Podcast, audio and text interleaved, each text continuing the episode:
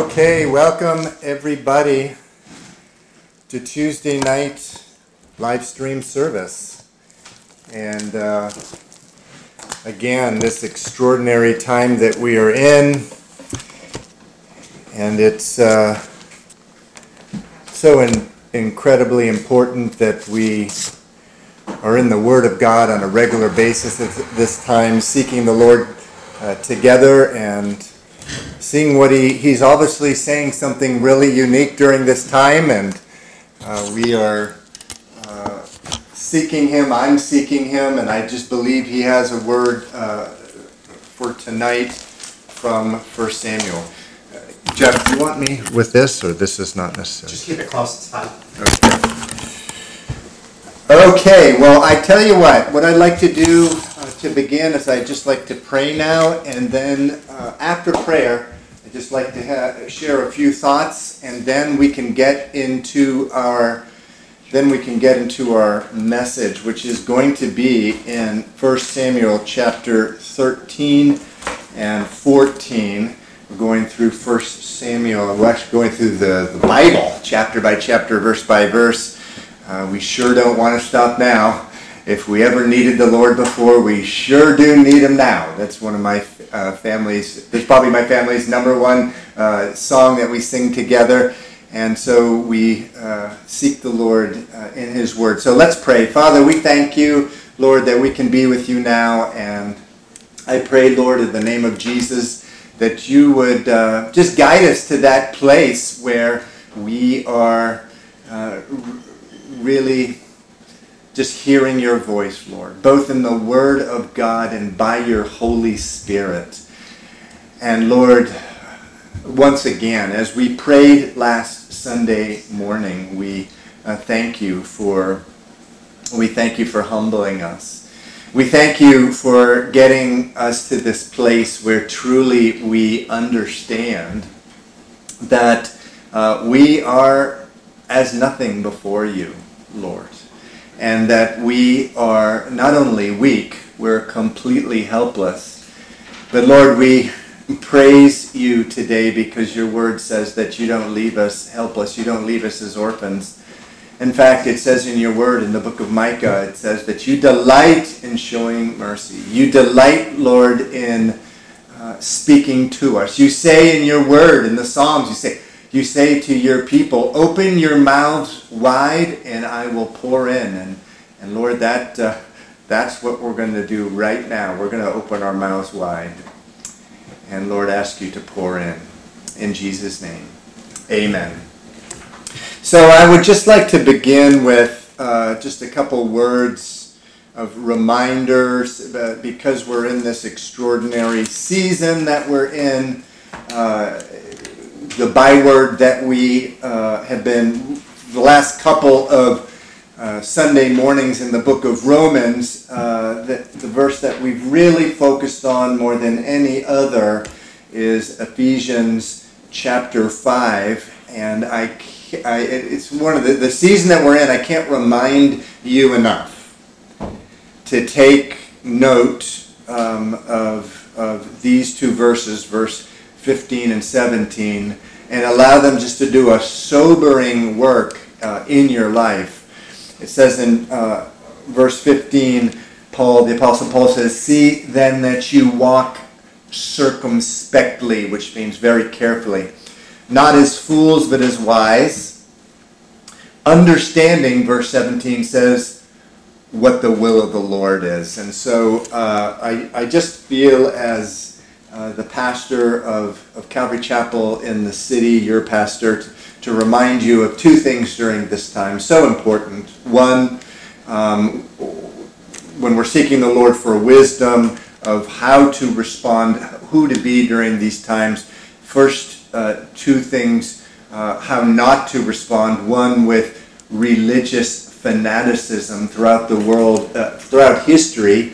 I love history and it's hard reading history sometimes, though. One of the things that you read um, in history is oftentimes in times of crisis, you do have religious fanaticism. Don't want to don't want to uh, be a part of that at all.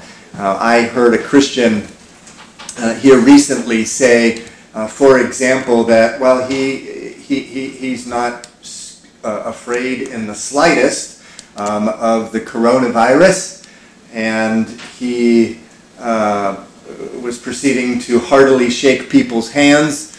And, uh, you know, to that I would say, yes, that, that's, that, that I would characterize that as a extreme religious response um, in addition to possibly warning this person of, of, pride and, and maybe a heart that lacks of love, it's also a lack of wisdom.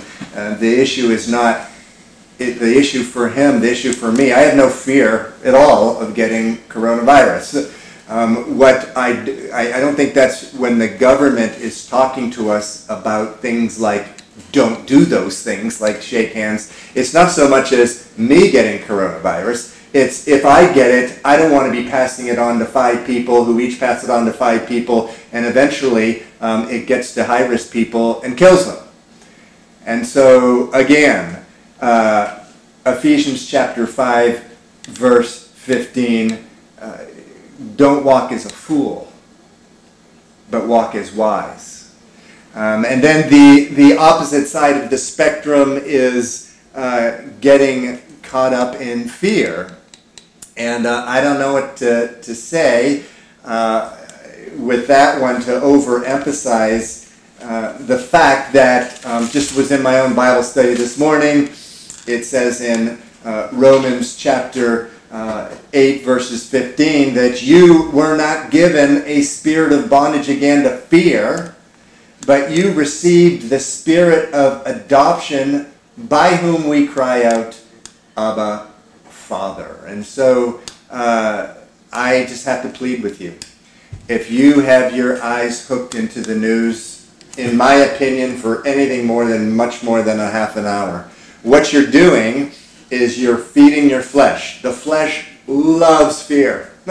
the flesh loves conspiracy theories.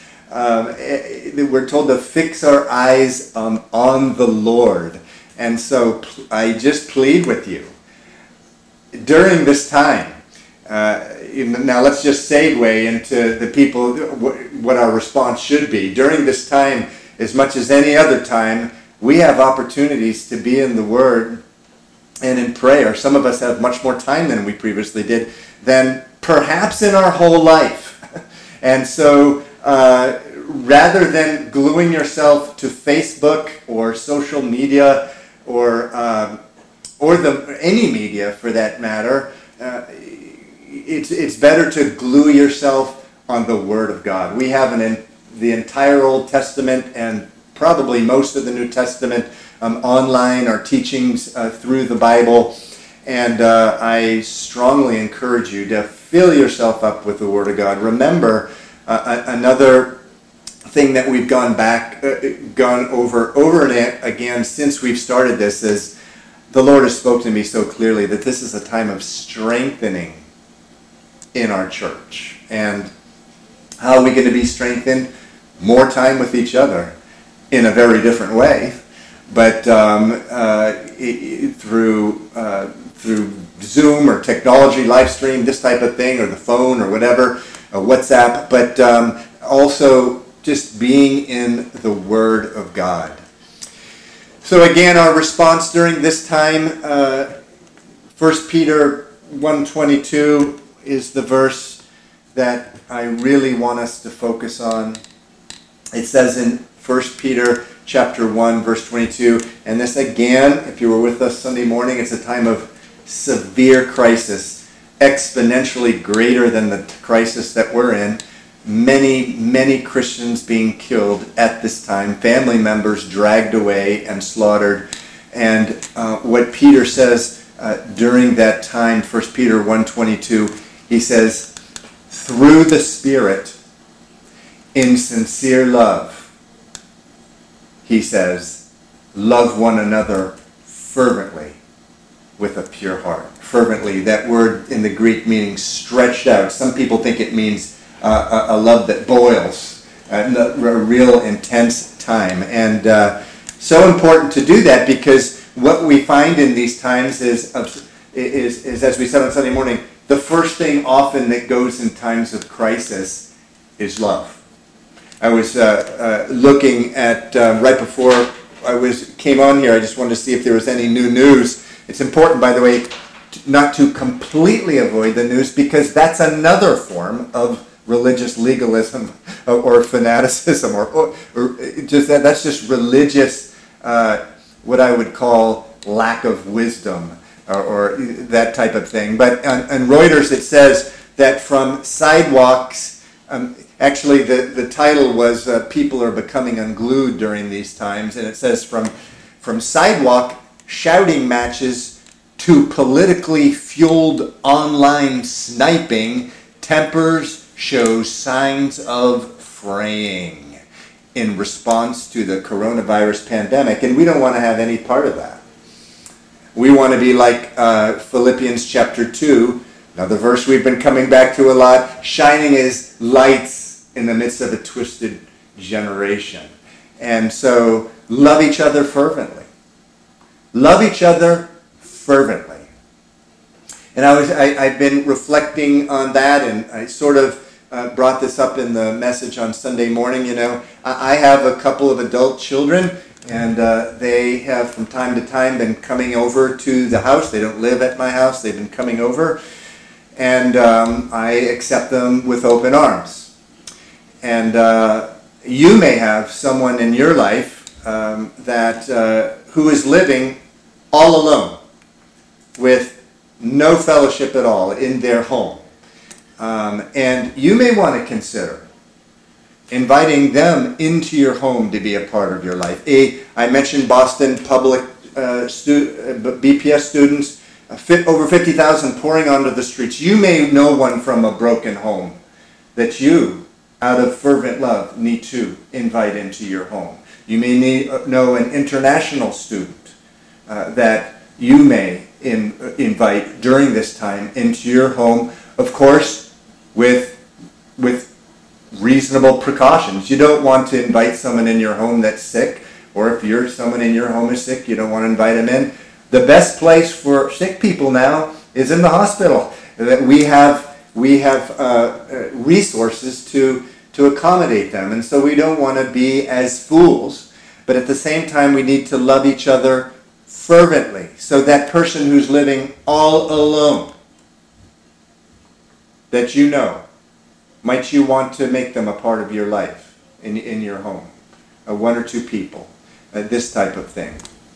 Uh, God forbid, during this time, which I remember after 9 11, the mental illness uh, went through the roof. God forbid during this time that um, those dying from suicide above the regular suicide rate exceed those dying from coronavirus.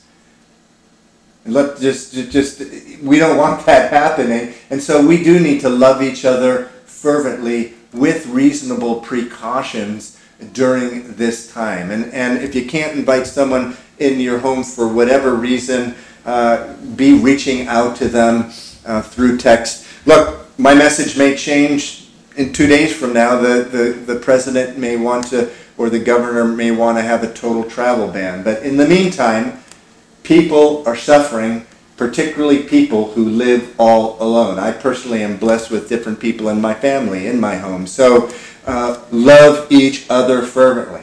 Can I give one more piece of practical advice uh, before um, I get to uh, a couple of quick announcements? get some exercise. Uh, the, the, your body is the temple of the Holy Spirit, and there's that. There's that. I, I don't know exactly where to draw the line, but there is a connection between the physical and the spiritual. So, as your pastor, I'm saying, please get exercise. Uh, the exercise that your heart can take. Um, so don't forget that. Uh, so again, each day you have opportunities that you may not have had before uh, to join us in Zoom meetings and other meetings. Tomorrow morning at 7:30 a.m. I'm lead, uh, leading a, a, prayer, but tomorrow, uh, later on uh, in the day tomorrow, I am going to be uh, going to the Cape Cod Canal underneath the Bourne Bridge, 21 Bourne Bridge Bro- uh, Road, Bourne, Massachusetts. Been going there since I was about six months old, probably younger than that, and go, we're going to be going in separate cars. We're going to take reasonable precautions, and we're just going to be going out on a prayer walk. Um, if you'd like to uh, join me at that time uh, in Bourne, it's about an hour away from Boston. Um, I will be there at 11 a.m. waiting for anyone who'd like to go, and of course we're going to be doing social distancing and all that stuff. But uh, going out in groups of two and three on a very wide path that's right along the Cape Cod Canal, which usually has a brisk wind. So although it's in the uh, low 50s, uh, you better bring something because uh, that wind right on the ocean can be uh, oftentimes makes makes things colder than it really is. We need to be using these opportunities just for creative ways um, to continue seeking the Lord together. And so um, that's what I'm going to be doing tomorrow. If you're interested, please email the church or email my uh, private email address if you have it. And um, if you need a ride to get there, we'll figure out a way. Just uh, email me and we'll figure out a way to get you there. But each night, Danielle uh, is going to be, uh, Danielle, the church admin, is going to be uh, emailing to the church the events for the next day. Please join all of them, um, especially Dan DeHart on Thursday night, who's also going through 1 Samuel, and maybe he can uh, correct any mistakes that I make now. Uh, just kidding, because I think he's in a different place. But uh, Dan, if you want to skip to where I'm at and make a, a correction, please do. But why don't we, uh, I don't think there's anything else. Why don't we now get into 1 Samuel? And we were, are going to be in 1 Samuel chapter 13. 1 Samuel chapter 13. Elise, can you get me a glass of water? 1 Samuel chapter 13. We've already prayed. Why not pray brief, briefly again? Father, again, fill, it, fill me with the Holy Spirit. Fill us with the Holy Spirit to receive your word. Okay, I do believe that uh, here in 1 Samuel 13, there's, there's a word for us for right where we are at. What, where have we been? It has been a few weeks since we've been in uh, 1 Samuel. Well, Saul has been made king of Israel. He was um, a king that the Israelites cried out for. They wanted a king that resembled the king of other nations. They didn't want a king like the king, uh, uh, like the kind of king God wanted. That will be David, who succeeds Saul. But they wanted a king who resembled. They were very specific, like all the other nations. Actually, God didn't want. God wanted Himself to be king, uh, they didn't want that either. They wanted uh, flesh and bones. And so um, he started off real well in 1 Samuel chapter 11. He has a, a great victory there. He's filled with the Holy Spirit, it says. Um, but it was a rapid down, it's going to be a rapid downhill, tragic story from this point forward. I, now I want to remind you what happened in um, uh, the beginning of chapter 13. We were in the first uh, 15 verses um, of, we finished up in the first 15 verses of 1 Samuel chapter uh, 15. Uh, rather, 1 Samuel chapter 13, uh, last time we were in it. Um, what's happened here is Saul's son Jonathan, who is a tremendous man of God uh, kind of like Boaz, kind of like Daniel, kind of like Joseph. There's a fair amount written about him, never anything bad, which is very much exception in the Bible, right?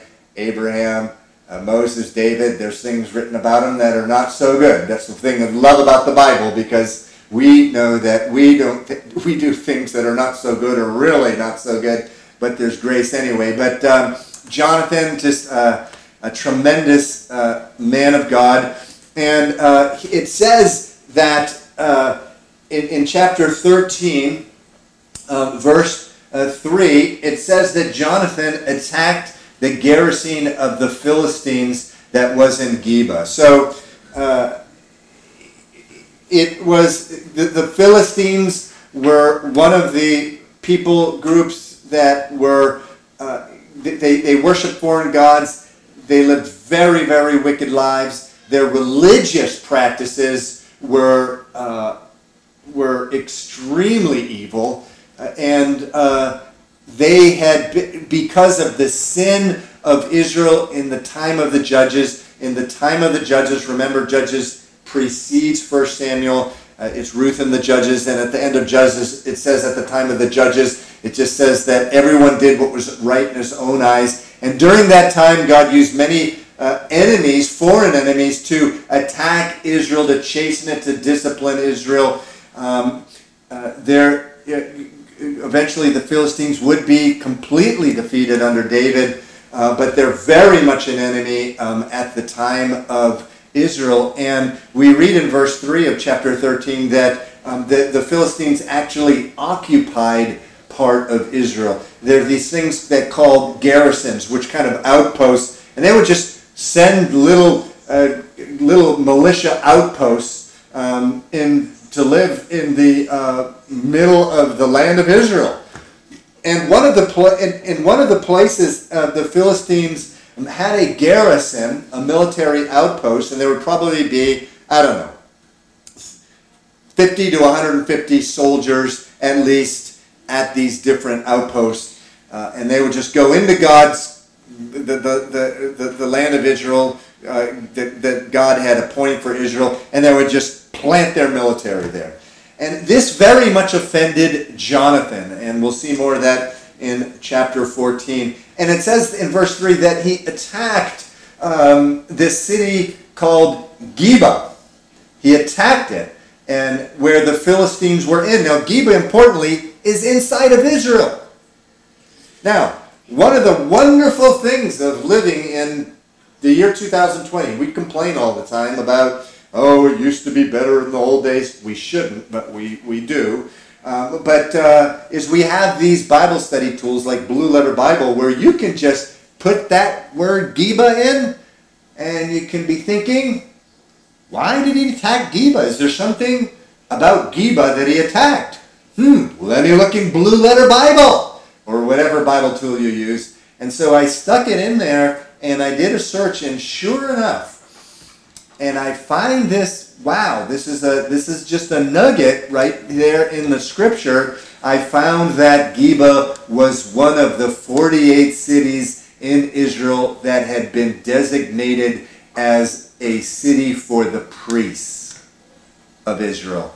And it had been occupied by the Philistines this really offended this man of God Jonathan and um, what you will see at the beginning of any time where God starts doing a move, um, you will see uh, the Lord first uh, strengthening the class of people, whoever that may be, who are teachers and preachers of the Word of God. Because that's those people get sent out. And if, if you have what did John Wesley say? Give me 70 uh, men of God who uh, hate sin but love the Lord, and I will change uh, the entire United Kingdom. Uh, if you can just train uh, enough men and women in the Word of God at a time where the people of God are in a low, low, low, low place, which they were at this time. Remember, we're just coming out of the book of Judges. That's going to be, begin, that'll be the beginning of revival in the land.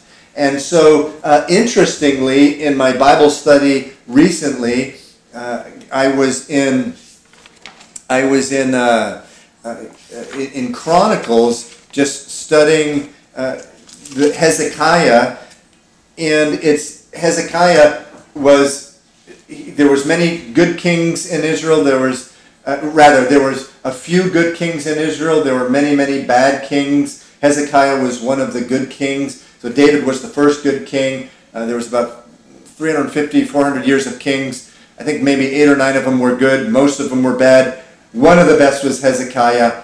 And perhaps the most significant, widespread, profound revival uh, after David was Hezekiah. And, and, and Hezekiah, and rather Second Chronicles 31 and uh, yeah, just chapter 31, what you'll see when Hezekiah, soon after he took power from his father Ahaz, who by the way was one of the most wicked kings who had ever been in Israel. Uh, one of the things that Hezekiah did as soon as he took power was to command that the people of Jerusalem uh, come in and support the priests and the Levites. And what happens there in this beautiful, uh, these beautiful verses in Second Chronicles 31, 4, uh, verse 4, verse 6, um, and, and verse 15, it says that uh, the people of Israel brought provisions um, from all around Judah, uh, and uh, they brought in a tithe of oxen and sheep, and they were distributed to all the Levites and the priests. And that was the beginning of a great revival because you can't have revival unless you have men and women who know the Word of God.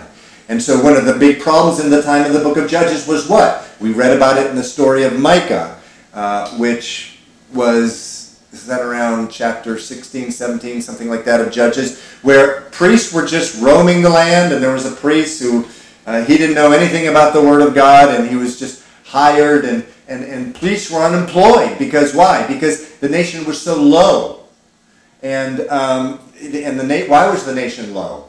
It was because there were not Levites and priests who were trained in the Word of God. So, John, back in 1 Samuel chapter 13, Jonathan attacks uh, Geba, and uh, at that point, it says that the Philistines heard about that, and at this time, the to the Philistines, the, the Hebrews were like, they were like so much rubbish people. And there, no way they were going to let that happen. So verse 5 says that uh, the, the um, Philistines gathered, uh, and there were so many, there are many as the sand which is on the seashore in multitude. In other words, you couldn't count them. You couldn't count them. It's like, wait a second, Jonathan, why did you do this? Look what you've done. Well, it's because we'll see. Jonathan was, uh, he had a prophetic spirit in him, and he, he was a man of, uh, he was a man of God, and uh, and uh, the the people uh, were terrified. It says at the end of verse seven, the people followed Saul trembling, and so at the time, people would have been thinking, wow, you know, Jonathan, what a fool. Look what he's done. But he was a man who understood what the will of the Lord was, uh, is, is really what had happened. Um, and so um, the, the, what happened at the end of uh, rest of chapter 13 is the Philistines gathered, so Saul calls the people to, uh, together uh, and to, to fight against them. And uh, he had been told, wait seven days, wait for Samuel is going to come and he's going to do a burnt offering and a peace offering before you go into battle. Uh, as we uh, learned a few weeks ago, the last time we were in this chapter, Saul doesn't wait. And uh, he, as soon as he saw the people beginning, his soldiers beginning to scatter, he said, I can't wait for Samuel. And even though he was not a priest, um, he uh, says in verse 9, bring a burnt offering and peace offerings, and he himself um, offered a burnt offering. Now, we went into a lot of detail with this last time. Gigantic problems with doing this. Uh, he's not a priest. And in Leviticus 8 and 9, there were many requirements of the priest before they ever offered anything on the altar. And remember, all those offerings on the altar, the sheep, the goats, the, the bulls, they were all a foreshadowing of Jesus Christ himself. And to approach that altar without the proper procedure uh, as priests, priests had to go through uh, sin offerings, they had to go through washings and other things. Uh, that would be the equivalent of approaching the consuming fire God. Our God is a consuming fire without, without the protection of Jesus Christ. And we actually saw that in Leviticus, didn't we? Right after the, in Leviticus 8 and 9, where the, the, the requirements to be a priest were laid out. Well, a couple of those uh, uh, guys thought they could approach, um, even though they were not, um, they were uh, not asked to approach, and the fire of God came out from the um, altar uh, to destroy them. But um, Saul just says he, he's scared because the people are, are, are, scattering. So I know I'm not a priest, I'm just going to go and do it anyway. Uh, Samuel gets there. What have you done, uh, Samuel?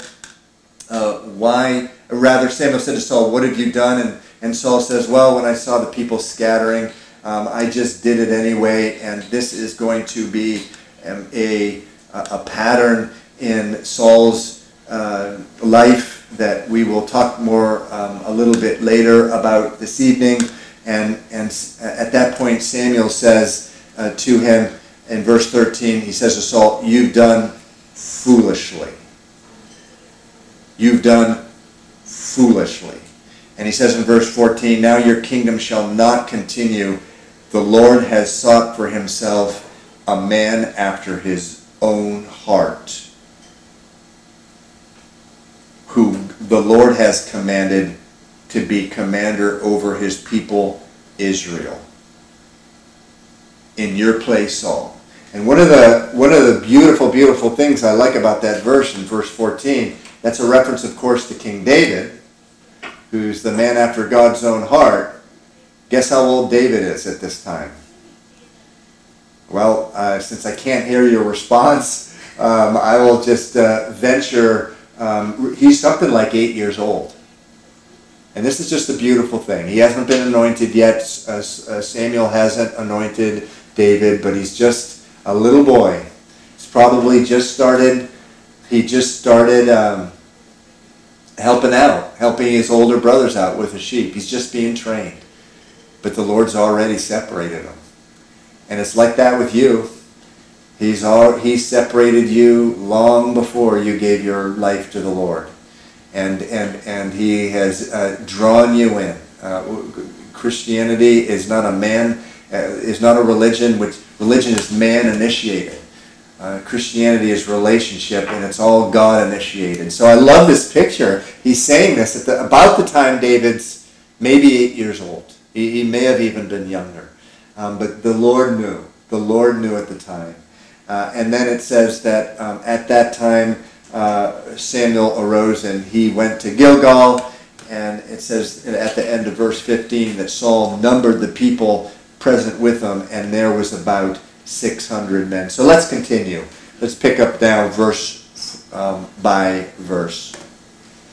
It says Saul, Jonathan, his son, and the people present with him remained in Gibeah of Benjamin, but the Philistines encamped in Michmash. And then the raiders out of the camp of the Philistines in three companies uh, uh, started to come, and so they weren't happy. Uh, they were, weren't happy that some upstart, uh, we know that that upstart was uh, this uh, Saul's son Jonathan, attacked and apparently defeated the garrison in Gera and freed it up for the priests to do what they were supposed to be doing, and they start these raiding companies. It says at the middle of verse 17, one company turned on the road to Ophrah, the other to Shual, another turned to road to Beth Horon, and another company turned to the road of the border that overlooks uh, the valley of Zeboim toward the wilderness. So they, they're not going to have uh, these upstart Hebrews uh, start um, taking over any part of the land or uh, messing with them.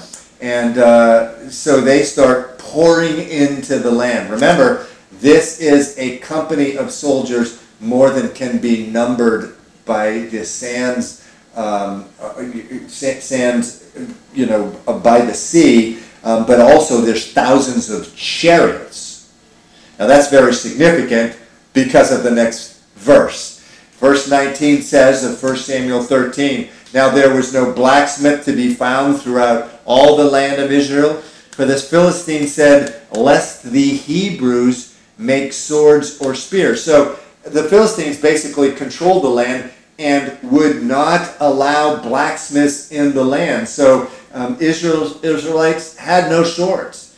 Verse 20, but all the Israelites would go down to the Philistines to sharpen each man's plowshare, his mattock, his axe, and his sickle.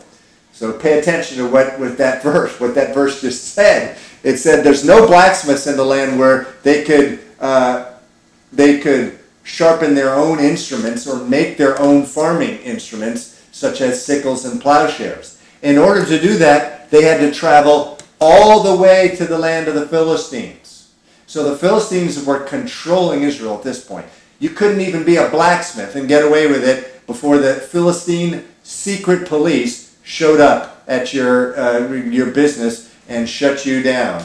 Um, and it says there in verse 21 and the charge for sharpening um, was a pim for the plowshares, the mattocks, the, the forks, and the axes, and to set the points of the goads. Uh, so it came about on the day of battle.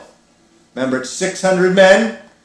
Uh, it says there was 600 men in verse 15 against as men, uh, it, it, 600 men Hebrews against Philistines that were as the sand on the seashore in multitude, as well as thousands of chariots. And it says, verse 22, it came about on the day of battle, there was neither sword nor spear found in the hand of any of the people who were with Saul and Jonathan, but they were found with Saul and Jonathan, his son, and the garrison of the Philistines went out to the pass of Michmash. Uh, and so it was thousands of armed Philistines, tens of thousands, if not hundreds of thousands, with iron chariots against an Israelite army of 600, and only two of them had swords. The rest of them had their sickles. That was it. Now, I do think it's worth thinking about when we consider times like this that in a very great way, this is the best place to be as the people of God. We're in a great place right now in a very real sense because we're weak. We're helpless because of this coronavirus outbreak and um, uh, what the government has ordered us to do, which we're complying with because we honor and, and actually we pray for and, and we want to bless the government. We don't want to be a curse to them. We want to we don't want to be religious fanatics. We want to say uh, we don't we don't say we're above it. No, we want to honor them uh, better than anyone actually. That that's part of our witness. Um, but but we're in a time of great weakness now, where in a sense we just have our sickles. Uh, and, and, that's it. And we're not trained warriors. The Israelites were not. And we're like, okay, Lord, what do we do with this sickle in our hand? That's where we are right now, um, in the midst of this coronavirus outbreak. In a sense, it's a great place to be because the Bible's really clear that when we understand our weakness, but our hearts are fully devoted to the Lord, we are more than conquerors. And, and, and, and and our battle, of course, is not against flesh and blood. It's against uh, the principalities and powers of the air. It's against, Ephesians 6 says, the evil rulers of darkness. And, and, and Jesus says that um, the gates of hell will not prevail against us. In a time where we know our weakness, which is right now, I hope you're there. Uh, I, I, by the grace of God, I think I'm there, that, man, we're weak uh, in where we are here on, is it March 17th? Is that the day? Uh, 2020. And, uh, but yet fully surrendered to the Lord. And we're going to see a great victory here in Israel.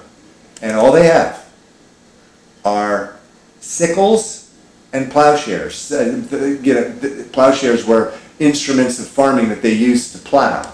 That's all they had. Only two people, Saul and Jonathan, had a sword. And so in a sense, they're in a great, great place. They're in a great place. So let us continue here in 1 Samuel 14. We're going to get to, uh, I have two life verses. One is Psalm 25, verse 3, which says, uh, No one who waits on the Lord will be put to shame. And the other is 1 Samuel 14, 6. So I am incredibly excited that we're coming upon this verse that's uh, my life verse, 1 Samuel 14, 6. But let's start in verse 1. Now it happened one day that Jonathan, the uh, son of Saul, said to the young man who bore his armor, Come, let us go over to the Philistines' garrison that is on the other side. But he did not tell his father. And Saul was sitting in the outskirts of Gibeah under a pomegranate tree, which is in Migron. The people who were with him were about 600 men.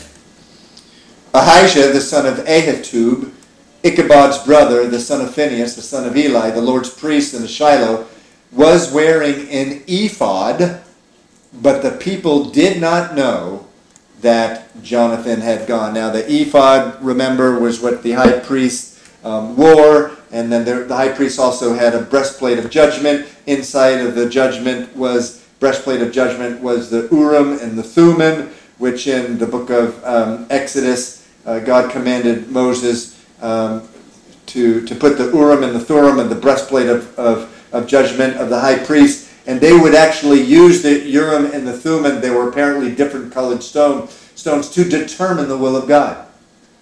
Today we have something so much better. Anyone want to shout it out? Sorry, I can't hear you. But it's we're the temple of the Holy Spirit. We don't need the Urim and the Thummim. The Bible says in 1 Corinthians 3 and 1 Corinthians chapter 6, we're the temple of the Holy Spirit. But the high priest um, was wearing the ephod, and that was a way of directing the reader to he had the ability at this time to determine the will of God. Um, and, and, and, and it says in the next verse, verse 4, between the passes by which Jonathan sought to go over to the Philistines' garrison, there was a sharp, sharp rock on one side and a sharp rock on the other side, and the name of one was Bozez, and the name of the other was Seneh. The front of one, meaning, so there, so think of two cliffs. The Philistines are on one cliff, the uh, the Israelites are on the other the other cliff.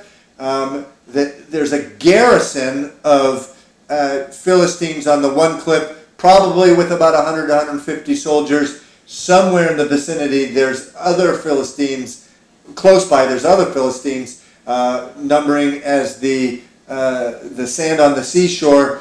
But Jonathan's on one cliff. This garrison, this outpost, is on the other. In between them was a ravine. I'm actually where I go to in Dover on our to, to pray uh, nearby here in Boston on some of our prayer and fasting walks. There's something very similar to this where there's a cliff, there's a ravine, and then there's, there's, a, there's another cliff. And so Jonathan's looking out, and he and his armor bearer, um, his, the armor bearer at the time was uh, someone who actually went with a warrior into battle and blocked the opposing uh, warriors, just swords and other things, and tried to do what he could to defend um, the, the, the person with the uh, that he was um, an armor bearer for. And so um, his he and his armor bearer are there, and they're looking. It says again, verse five: the front of one face northward, opposite Michmash, the other southward uh, towards Gibeah. And, and then verse 6 says this. The life verse of mine uh, that I have had um, for the last 20 years um, up in my office, um, which overlooks the city of Boston, beautiful of my devotion times. I've had this verse there. We, uh, we, we recently, we painted it last year, and so the verse is down and it's sitting down. I got to put it back up, but uh, this is the verse, verse 6. Then Jonathan said to the young man who bore his armor, Come, let us go over to the garrison of these uncircumcised. It may be that the Lord will work for us, for nothing restrains the Lord from saving by many or by few. I'm going to repeat that, the quote. Come, let us go over to the garrison of these uncircumcised. It may be that the Lord will work for us, for nothing restrains the Lord from saving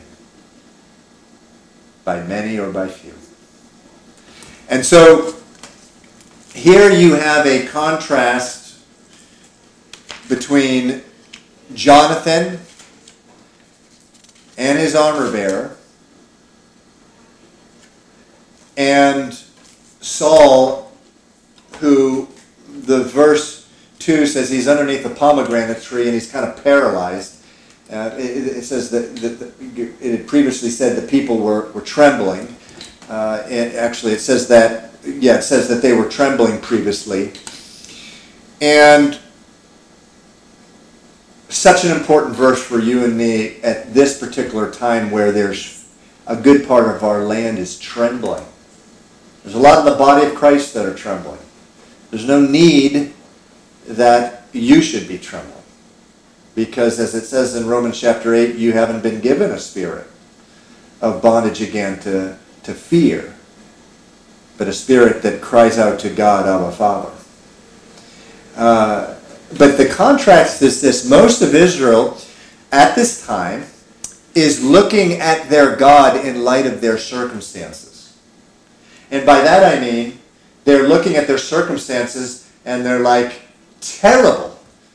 They have just, you know, sickles and, uh, and plowshares, and the enemy is very well armored, and they have swords, they have chariots, and they're numbered as uh, sand on the seashore, and they're trembling in fear.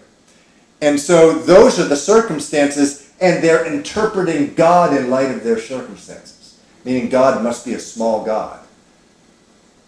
Jonathan, on the other hand, he seems to be the only one that is looking at his circumstances in light of who God is, in light of who the, the Moses and had written the first five books of, of the Bible. They're, they're available at this time. Jonathan is familiar with the promises of, uh, of God, and, and there are wonderful promises there that, that, that God is is El Shaddai. He is Almighty God. Uh, Genesis uh, chapter uh, 15, I believe. Um, it, it, that's the character of, of God. In, in, Gen- in Exodus chapter 6, uh, God says to Moses, He says, Go back to the children of Israel who are under slavery in the land of Egypt and say, I will be your God and I will deliver you. And so Jonathan seems to be the only one looking at the circumstances in light of God, in light of who God is. He is God Almighty. And so, same thing with you and me during this time. Let us please not interpret our, um, our circumstances uh, look at look at look at first look at God in light of all of our th- circumstances and define who He is by our circumstances. Oh, what? No one knows how the, the, the, the cure to coronavirus, no one knows that they don't have a vaccine. Um, we, we better run for the hills and hide out in caves. Uh, uh, no, we don't want to be like that. Absolutely not. Because our God is El Shaddai. He is God Almighty. Uh, this is uh, just a, so much about who the Lord is, um, just in this uh, in this, this verse. To Jonathan, the only thing that matters to him at this point, and the only thing that should matter to you right now, is whose side is God on? Because, as you've probably heard before, God plus one is a majority. God plus zero is a majority. And he has rightly interpreted the will of God that God is on the side of Israel. How do I know that? He says in verse 6, let us go to the garrison of these uncircumcised. And that is a way of saying at the time that these people worship foreign gods. These people, their religious practices are exceedingly, exceedingly wicked in the eyes of God. And they're coming out and they have occupied an outpost all around Israel. And, and he's saying this doesn't make any sense. And he rightly interprets the will of God here that God wants to rid the land of this influence of these people. Come, let us go to the garrison of these uncircumcised. It may be that the Lord will work for us, for nothing restrains the Lord from saving by many or by few. It's a great passage in times like these. If, if you're struggling with your faith, just to, to allow this, just open up your open up your heart and allow the allow the passage just to rebuke your faith.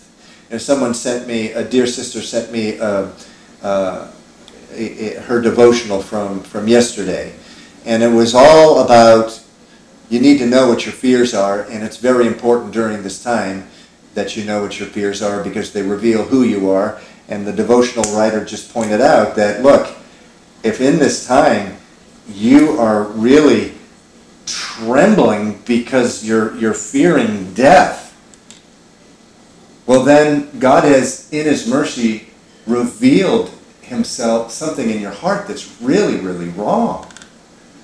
Uh, Paul says in, in, in his epistles, I'd rather be with the Lord. And he says we need to fix our eyes on heaven. Set your mind on things above and not things of the earth where Christ is, Colossians 3.1, sitting at the right hand of God. And then if it's just as, in case we didn't hear, he repeats the exact same thing in verse 2. Set your mind on things above, not on things of the earth.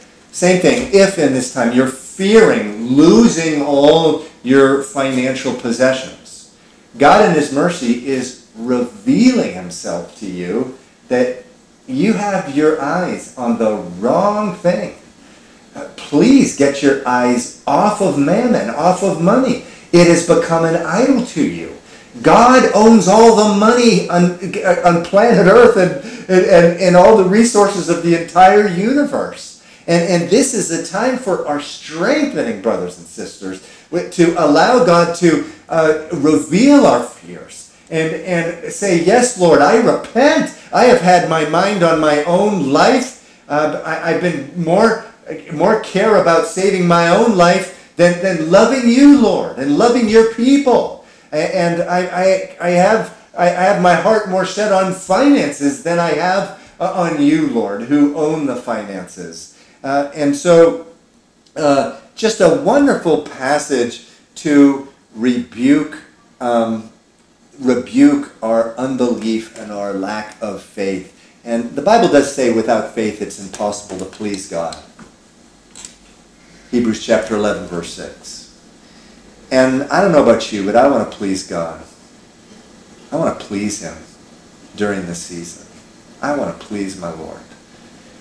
And I, I, want to use this time as every opportunity to expose that which is in my heart which does not please Him. And so uh, let's continue here in verse 7. It says, So Jonathan's armor bearer said to him, Do all that is in your heart. Go then here I am with you according to your heart. I don't know about you, but that melts my heart as much as verse 6 does. What a tremendous man of God. It's interesting that men of God often know who to surround themselves with uh, because they're filled with the Spirit. I don't know what, what Jonathan, where Jonathan got this guy, but praise the Lord. I, am so thankful for the elders at Calvary Chapel in the city. Just, just for the last couple weeks as we try to get together. And, and, and look, we're, we're helpless. We don't know what we're doing. But he has he, he's brought uh, men of God to, to minister with me um, that, that they're like this. They've sought the Lord. And, and we all try to find a consensus of heart together. And so it's a heart melter. Verse 7, just do it. I trust you. He had obviously seen this guy's character. He's, he knows that this is not a religious fanatic. He knows that this is a man of God. And, and this is what happens when you start living by the Spirit. People will start following you. And, and, and that's what happens here uh, in verse 7. Let's continue. Verse 8 Then Jonathan said, said, Very well, then, let us cross over to these men, and we will show ourselves to them. If they say to us, Wait until we come to you, then we will uh, stand still in our place and not go up to them. But if they say thus, Come up to us, then we will go up, for the Lord has delivered them into our hand. And this will be a sign to us. Verse 11 So both of them showed themselves to the garrison of the Philistines. And the Philistines said, Look, the Hebrews are coming out of the holes where they have hidden. Of course, there's just two of them. But the Philistines already, the Lord is just putting fear in their hearts. Uh, and that's what he so often does with the enemies of God. He puts fear in their hearts. Verse 12, it says, Then the men of the garrison called to Jonathan and his armor bearer and said, Come up to us and we will show you something. Which is um, exactly what the Jonathan had asked the Lord for, for, for some guidance. Remember, he said to his armor bearer, Look, if they say, Come up to us, we'll know the Lord wants us to come up to him. But if they say, We're going to come down to you, well, it's probably premature kicking all these Philistines out. A very important principle here that. Um, you know, on, on, on Sunday mornings, we have been studying getting to know the will of God in those times where we don't necessarily, cannot necessarily find the answer. Um, we don't necessarily find the answer right in the Word of God. Like, should I quit my job and start a new one, or something like this? Should I move away? Um, and so, uh, there in, in the sermon, we had brought up the acronym STRONG that um, uh, piggybacking off of, or, or, the thrust of the sermon was Romans chapter uh, 12, verses 1 and 2, which says, Offer your lives as living sacrifices. Do not be conformed to the world, but be transformed by the renewing of your mind so that you can test what God's perfect will is for your life. And so we, in those times where we don't know exactly what the will of God is, use the acronym strong. And I, strong, I strongly uh, recommend that you go listen to the sermon. I believe it's February 23. Um, I don't know that it's posted yet under the Sunday morning sermons uh, audio, but the video is. It's there under the Sunday morning videos. It's right there. It's Romans 12, verses 1 and 2. It's not Romans 12, verse 1. That was the previous week. I believe it's February 23. It's February 23, Sunday morning. I went through this whole strong acronym S, a surrendered life, T, a transformed mind, R, a revelation by the Holy Spirit, zero others' opinions, N, no peace, G, God initiated signs. If you want, uh, please, uh, if you haven't seen that, please go to the sermons uh, on video for Sunday morning. It's up there right now. I believe we'll be getting the audio up there shortly as well. But um, I can't see your hands, but does anyone know what this is when Jonathan says, Look, I believe I know the will of God, but let's test the will of God. Let's just I don't want to I don't want to be a religious fanatic and say I am absolutely 100% sure th- that I heard. I want to I want to test the will of God. Um, what is he doing there And that acronym? Is it S? Is it T? Is it R? Is it O? It's energy. Anyone? It's G. God initiated signs. And if you remember the sermon, usually you got to look for a pattern of signs. And this circumstance, there's not there's not time for a pattern. Um, and, and, and this is a so actually the, the, the, the sign that he asked for, the sign that he wanted was um, look, if they if they ask us to come on up and attack them, we'll know it's the God, it's the Lord. And, and, and why might he have said that? Well, because that's unusual. I mean, the, the, the, Philistines know the Israelites are unarmed, and uh, it's more likely that they would rush down and, and try to kill Jonathan. They didn't do that. And so Jonathan is testing the will of the Lord here. And so this is an important principle that I didn't get uh, into too much. I was going to save it for the uh, uh, uh another uh, supplemental sermon. That when you know the will of the Lord, when you feel like you know it, there are some times that we get our timing wrong. There are times that we get our timing wrong. Uh, I remember when I first went to, uh, first got the call of God to go up to Boston. And I really believed, I was, I was born here in Boston, but moved away when I was nine, spent summers here, and uh, I was recently married. I was 25 years old, and I was hearing, go to Boston. And I sent all the resumes I could think of and did everything I could to get up here. Every door was shut. The problem is I was six years off. I was a younger believer. I got the timing wrong. And so at the time when the door shut, I said, "Okay, I believe I'm supposed to go to Boston, but I'm going to put this on the shelf, and I'm just going to going to seek and serve the Lord now." And that's what I did. Recently, I believed with all my heart I was supposed to go down to Caracas, Venezuela, which was, you know, some in the natural. It's a kind of a crazy thing because of the uh, what's going on down there and and the situation between the United States and Venezuela. But I was sure I was supposed to go.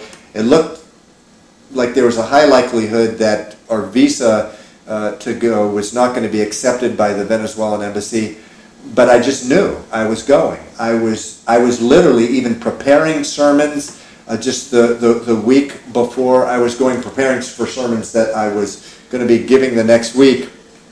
And um, as it turns out, the visa was not approved when I thought it could, when I thought it was supposed to, and um,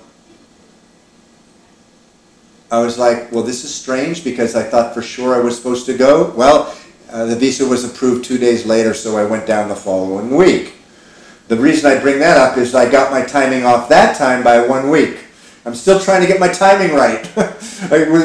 years ago, I was six years off. I'm still not. I'm still not perfect, but sometimes we need to. Sometimes there's just some practical things that we can do to test the will of the Lord. So if you feel like the Lord has, has told you something and, you, and it seems crazy, there are ways to test it. Now, I did bring up one of them, which is the O in strong is what? Others' opinions. But, but also, there's sometimes you can start creeping forward, kind of like Jonathan and his armor bearer were doing. They actually had started going towards the enemy. I wonder if it's the Lord. Sometimes you can do that and just see if, if the Lord uh, shuts the door or not. So, so Jonathan gets the green light from the Lord, and man, he uh, uh, he says, uh, "Come on." Uh, at the end of verse twelve, he says, "Come." He says to his armor bearer, "I love this part of the verse too. Come up after me, for the Lord has delivered them into the hand of Israel." Jonathan climbed up um, on his hands and knees with his armor bearer after him, and they fell before Jonathan. And as he uh, came after him, his armor bearer killed them. That first slaughter, uh, which Jonathan and his armor bearer made, was about 20 men within about a half an acre of land. Verse 15, and there was trembling in all the camp. This, I believe, is talking about the Philistine camp now. In the field and among all the people, the garrison, meaning the Philistine garrison, and the raiders also trembled, and the earth quaked, so that it was a very great trembling. You know, sometimes it just takes you moving forward by faith, and there are signs and wonders that will follow. It's not the other way around, by the way. Sometimes, sometimes people uh, get those confused. We don't seek after sign and wonders. Uh, we, we live by faith, and sometimes God chooses the, to follow it up with signs and wonders. Verse 16 Now the watchmen of Saul in Gibeah of Benjamin looked, and there was the multitude of Philistines melting away. And they went here, and they went there. And then Saul said to the people who were with him, Now call the roll and see who has gone, up, gone from us and then, and when they had called the roll, surprisingly, Jonathan and his armor bearer were not there. And Saul said to Ahijah, Bring the ark of God here. For at that time the ark of God was with the children of Israel. Now it happened, while Saul talked to the priests, that the noise which was in the camp of the Philistines continued to increase. So Saul said to the priest, Withdraw your hand. And then Saul and all the people who were with him assembled, and they went into battle. And indeed, every man's sword was against his neighbor.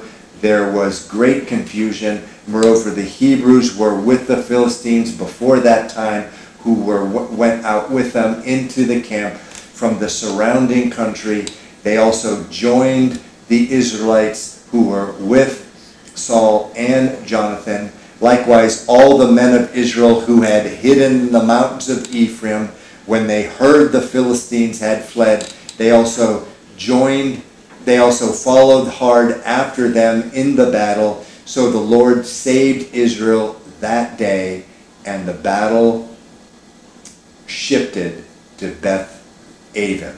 And so we see here the uh, what, this this great move of God that God had done as a result of Jonathan's faith. It was the Lord.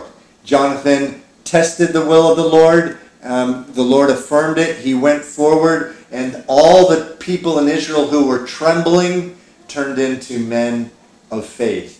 And, and it says the battle, it, it says, uh, it says the Lord saved Israel that day. Now, the conquest um, of the Philistines um, was going to be um, completed not until the time of David, which is going to be a lot later, and that was because of really the disobedience of, uh, of Saul. But um, it, it's beginning here, um, and, and it's going to end with David. Let me just pause for a second.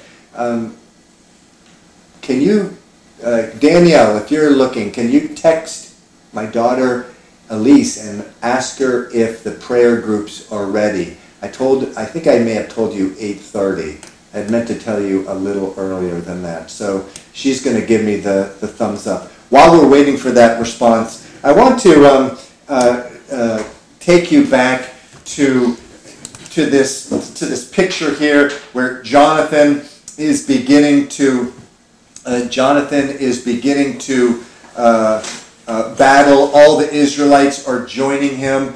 The, the Philistines are turned back. The, the, God is giving them a taste of how the just the faith of Israel, um, it, what, that, that God is going to honor faith and turning back to God is going to be a great thing for them, and that God's going to be go glorify Himself uh, in the process. Notice that Saul at first doesn't know what's going on.